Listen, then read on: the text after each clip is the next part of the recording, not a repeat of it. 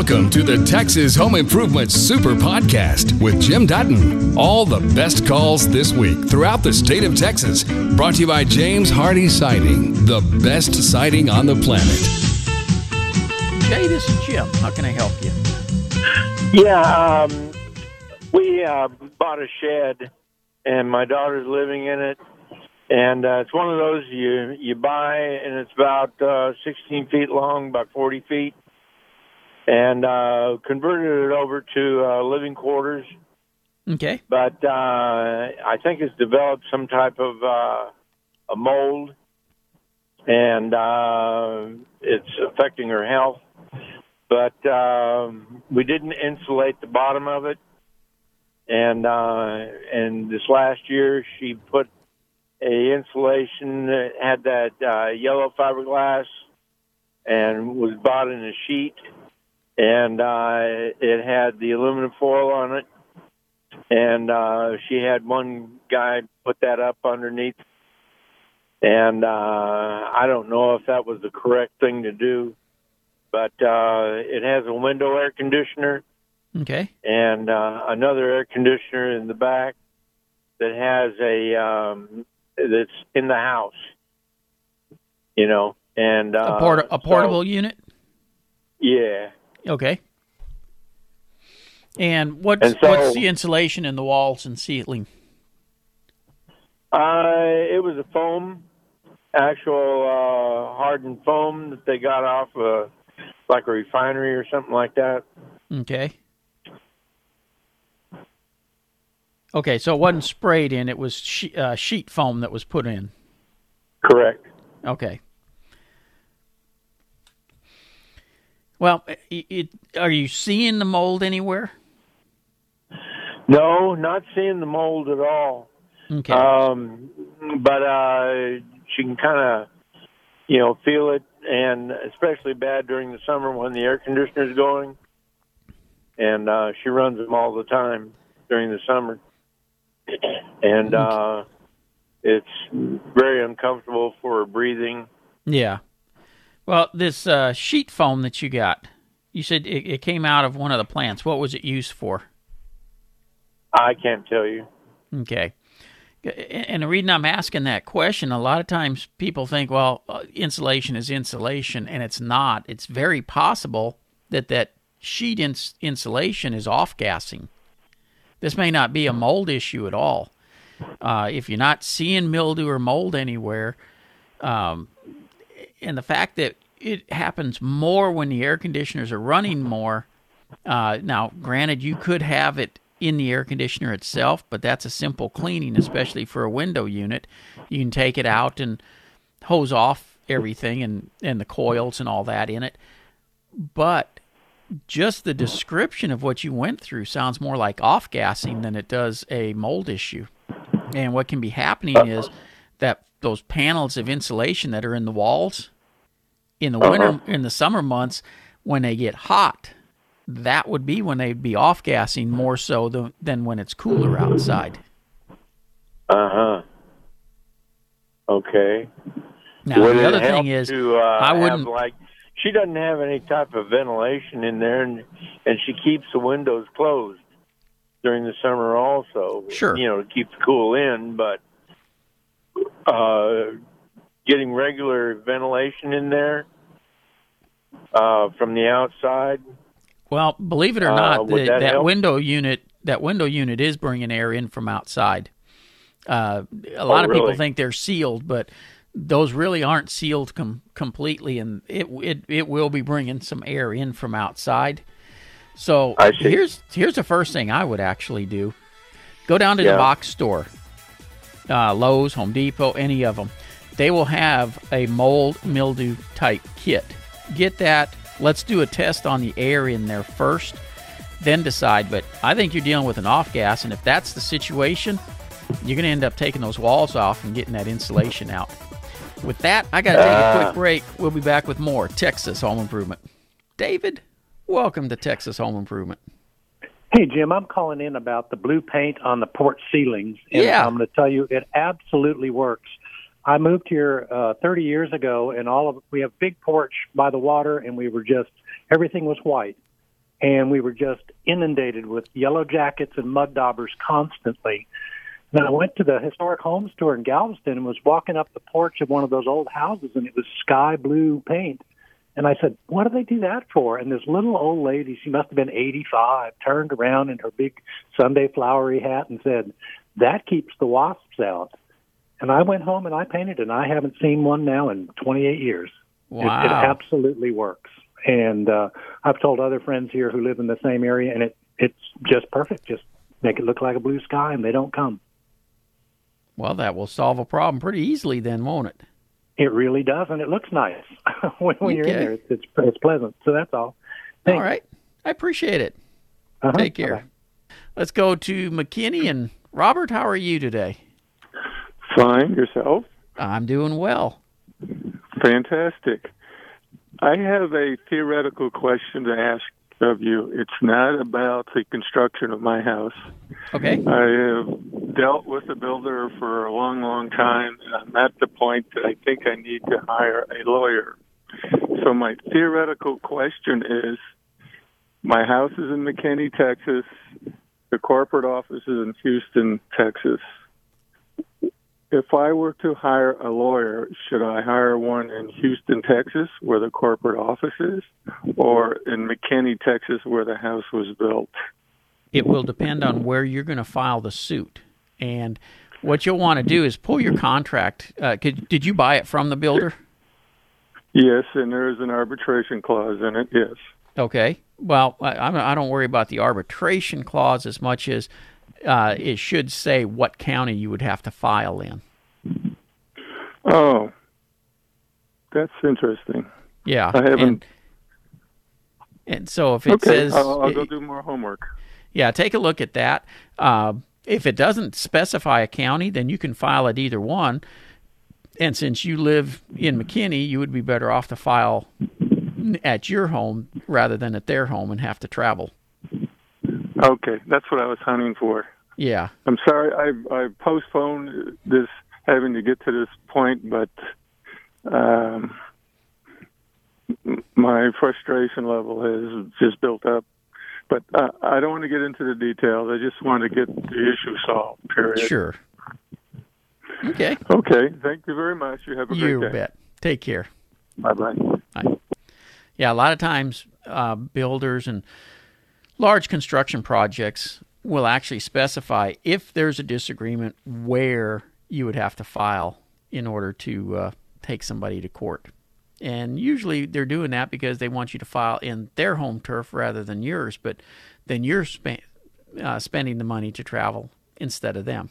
Rob, welcome to Texas Home Improvement. Well, good afternoon to you. Uh, got a little problem out in my garage. It, uh, I've had a vehicle in there that has leaked. It looks like transmission fluid, Okay. and it's come it's come time to clean it up. And I'm not real sure what I've got to use to pull that stuff up. It looks like it's almost soaked into the concrete. It does. Yeah, when it's when it sits there, it does soak down into the concrete. So you can get it cleaned up pretty good, but the stain itself is still going to show. Okay. Is there a paint that'll cover that and stick?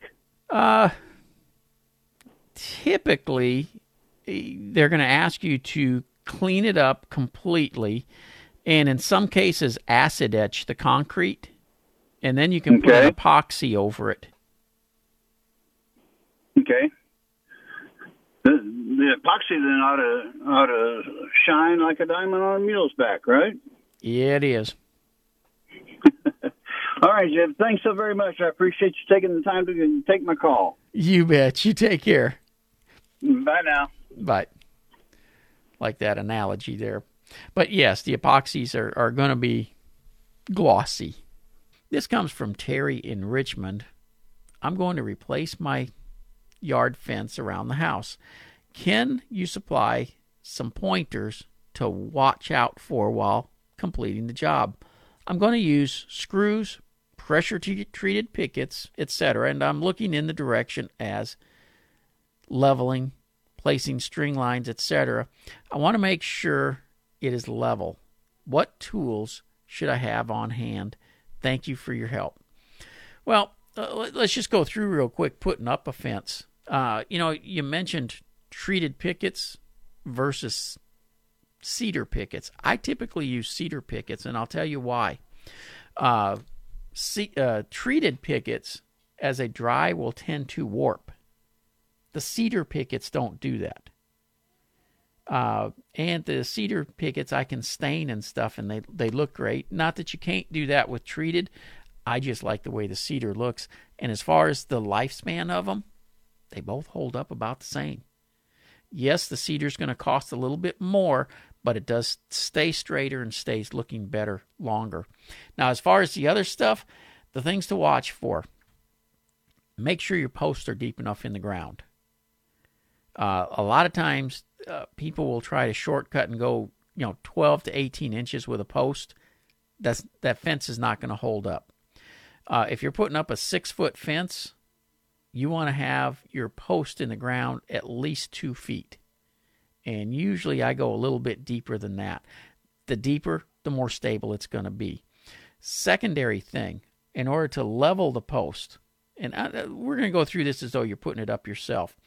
Uh, if you're going to level the post when you're putting them in, I want you to take two strings, tie them together, put a washer on the end of all four pieces now that are sticking out. You drape that over your post, and it doesn't matter if it's a square post or a round post. You let the washers hang down on the sides. When all four washers are touching the side of your post, you're level. If you tip a little bit, the wash the direction that you're leaning, the washer's not up against the post. It makes a great way to level the post. When you're installing the post, you don't need to use wet concrete. Just use dry Sakrete, dump about six inches in the hole, put your post, dump another six inches in, and start packing it with the backside of a shovel handle, and just keep adding six inches packing, six inches packing. When you get all the way up to the surface, dome it so when water gets onto it, it runs off. The soil moisture will soak into that concrete mix, set up, and your concrete will be hard. But the minute you finish setting that post and packing that uh, concrete around it, you're ready to start fencing. You don't have to wait overnight for the wet concrete that you use to set your post to dry. Uh, steel versus wood post. Wood posts will tend to rot over time. Steel posts can tend to rot, rust off. They're, and even though they're galvanized posts, they will rust off at the surface where the concrete and the post meet the air. It just creates a weak spot and it will rust through. Don't think it's going to last forever. It won't. But you typically will get a little bit longer out of the round post, the, the galvanized post, than you do the 4x4 treated post. Your, your uh, wood rails, 2x4s, and I would recommend three. One tor- uh, towards the top, usually about 6 to 10 inches below the top. One near the bottom, again, 6 inches or so above the bottom of the picket, and then one running through the middle. Your top one, I typically have on its side. Your bottom ones, uh, your bottom two stand up on edge. That gives it more strength, but on the top, it uh, gives you a little ledge up there. Uh, but it doesn't have to be on its side. You can you can lay all of them to where they're standing up the uh, the same and uh, use screws like you already mentioned because nails will tend to back out over time. Screws will tend to hold longer but use an outdoor screw. The mistake a lot of people make is they get sheetrock screws and they will rust. You want to get an outdoor screw when you do it. Uh, and then once it's done and dried put some ready seal on it because one is going to make it look great but two it helps it last much much longer to make it level. You don't need fancy levels and all that stuff. Find out what height you want it at the two ends and just pull a string tight across and put your pickets in to the string height. That'll make it nice and level. Beyond that, use a four foot level to get the first one plumb, and you just keep stacking one against the other as you're going around the yard, and that'll be fine. Periodically, check it with the four foot level. If you got to make a minor adjustment, you can. But Uh, nothing real complicated. I personally like to put a kickboard on the bottom, better known on a fence as a rot board. And for that, you can use either a 1x6 treated or a 2x6 treated. And that board goes all the way around, and you can just then set the pickets on top of it. And typically, it's the bottom that starts rotting out first. Well, that's going to be that rot board that you can take off and replace if you'd like. So it makes your fence a little bit higher, and some deed restrictions don't let you do that. But if it'll let you do it, it'll make a fence that'll last much longer for you. This came from uh, Tom in Willow Park. Live in Willow Park, and water is from a well. The sprinkler system has stained the vinyl fence with iron colored stains, and I would like to know if you are aware of how to remove the buildup that takes place over time. The white fence has all has uh, areas of copper stains. Help, thank you, Tom, Willow Park, Texas. Well, there's several things that you can try. Uh, one of the things I, I would recommend would be uh, because it's typically going to be a mineral type deposit on there. You can try like CLR, some of those type of products that will eat away at that kind of stuff. Uh, spray and forget, wet and forget, they may help, but that's going to be more if it's uh, algae growing on there, that type of stuff. When it's the mineral deposit stains, you got to get something that's a little bit harsher. The issue you're going to run into, though, is those mineral stains, they soak deep down into the materials and it may not come off. It's not just a buildup on the surface, it's truly a stain that soaks into the material. So, um, like I said, I, I would try the CLR and see if that takes it off. Uh, the other one that you can try, uh, naval jelly. Used to be real popular, not used as much anymore, but it does a great job of cutting stuff like that. Now, I know it'd be a, a heck of a job to have to do the whole fence that way, but if it takes it off, it takes it off. So that that's the two products that I would take a look at trying on it. Uh, and I don't think either one of them would harm the vinyl fencing. So that's the reason I would try those two first. Reggie, welcome. How can I help you? I got a um, the rear door to my house. Uh, um, the door frame has rotted out at the bottom, and I was looking at uh, either some, figuring out some way to replace it. Uh, the threshold has has come out, and think it tied into the to the, the door frame at the bottom. Right. Stuff, and so it's all rotted out, probably about uh, two inches up. I mean, it's, I'm sure it's from the rain splashing on the steps back there. And should I hmm. replace the whole frame, or can I just cut in and take out those two bottom, cut out the the two legs off of it, and try to replace that, or what? You- And if I do replace the frame, should I replace the door too? The door seems to be in good shape. If the door's in good shape, there's no reason to replace it. And and quite honestly, you can cut the bottom off and just replace the boards going down and then put a new threshold in. The you know when when you buy a pre-hung door, the threshold is part of the door frame and everything, but it doesn't necessarily have Right. to be. So you can run the boards all the way down and then add the threshold back in and shim underneath it to get it up to the height that it needs to be. Now, the the whole trick is to get a nice clean cut so that when you're putting the new wood across on the bottom, it matches in as best you can. And then just use a uh, wood putty or a wood filler to uh, tie the joints together, sand it, paint it, and you're good to go again. Okay, if I had somebody do that for me, about how much would that cost? Uh, if you're going to have somebody do it for you, you're better off to replace the door because the labor that'll go into it, they'll charge you more than the, than the door would cost. All right, if we could replace the door, what would labor on that be? Uh, install probably 200 bucks. Just a reminder it's a huge help if you subscribe to, rate, and review the podcast. It helps people find us. Uh, this came from Joan in Burleson. Slow, and it says pouring bathroom water faucet. Uh, increase in water bill. So, who would you recommend to see if I have a water leak? I'm going to have my sprinkler system checked also. Who do you recommend? for plumbing leak or sprinkler system leak. Someone trustworthy. Well, obviously, I'm going to tell you, give my company a call, Due West Plumbing. You can reach us at 972 406 0912. But for everybody listening, including you, Joan, I'm going to tell you how you can check your own system for a leak. It's, it's actually very simple. Shut all the water off to everything in the house. Uh, you know, I know a lot of times people will say, oh, well, the toilet's not running anyways. Shut the valve off under the toilet. Shut the valves off under all the uh, sinks and everything. Then make sure that the refrigerator isn't using any water at the time for making ice or anything like that. That should have shut off when you shut the water off under the sink, but just in case.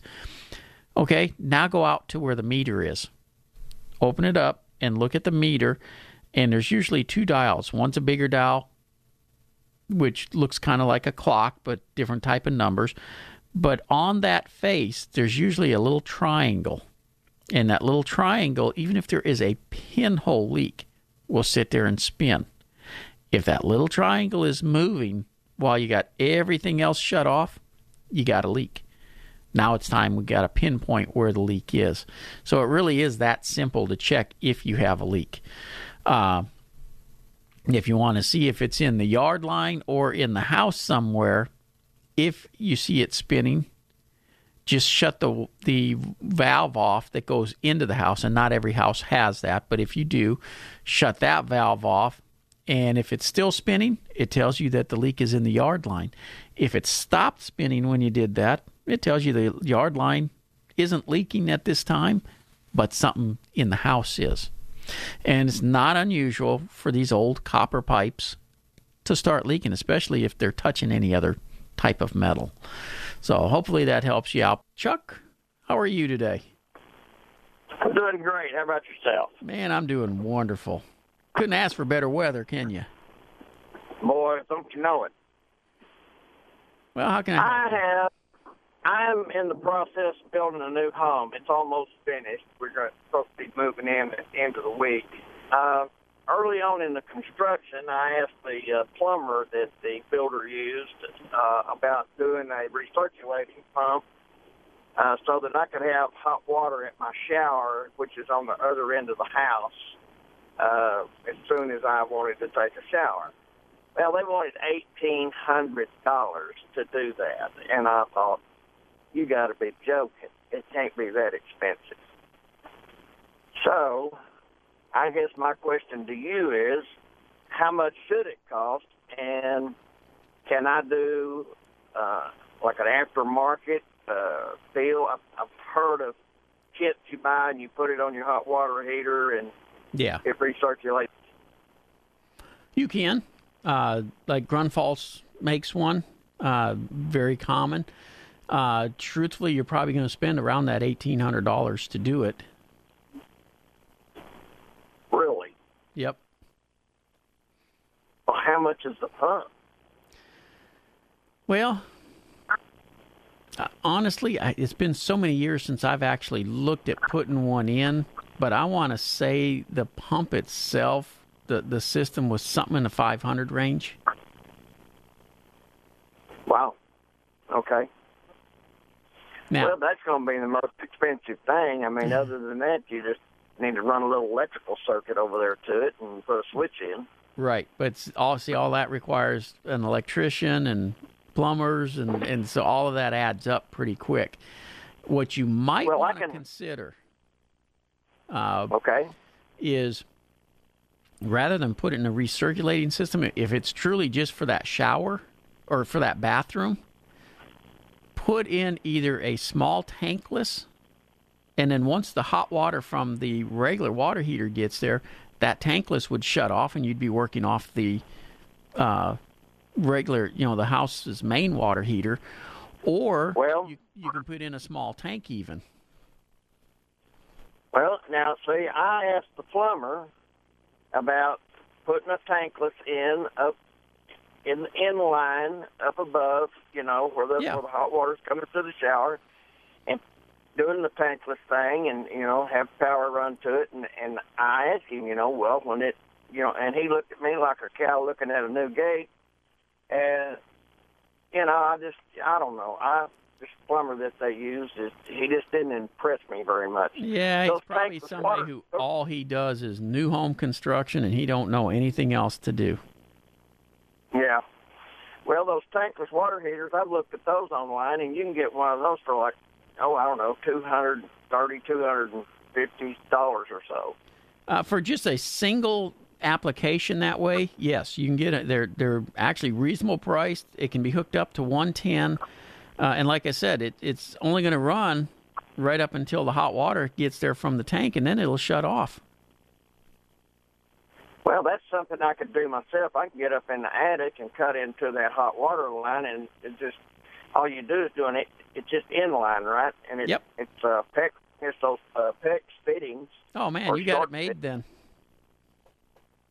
Yeah, it's it's all new. It these new houses they run all this uh, plastic line and Yep. and it's all PEX. You know, I mean they're snap on, snap off. Yep. So, Yeah, and and you can do it either with a, a tankless or, like I said, they make a, a little ten gallon tank that you could put up. So you can go either way, you know, whichever suits your fancy, and and that's all you need to do. okay. Well, thank you for the info, and that would be the best way to go then the tankless. I would personally, yeah, I'd be going tankless. Yeah, and and it does. So it it gives you like 140 degree water, and then when the hot water gets to the tankless, it quits heat. Correct. That's great. So you're saving electricity and water. Yep. Okay, thank you so much. I appreciate the help. Chuck, good luck with that. You you take care. Thank you, sir. Bye. And you know, and this is for anybody building a new home. If you're building new, I personally would go with a tankless water heater. Now, I know a lot of people still go with tank, and a lot of old time plumbers who build homes. Oh, I don't know that much about tankless, so I'm, I'm gonna stick with the the tank.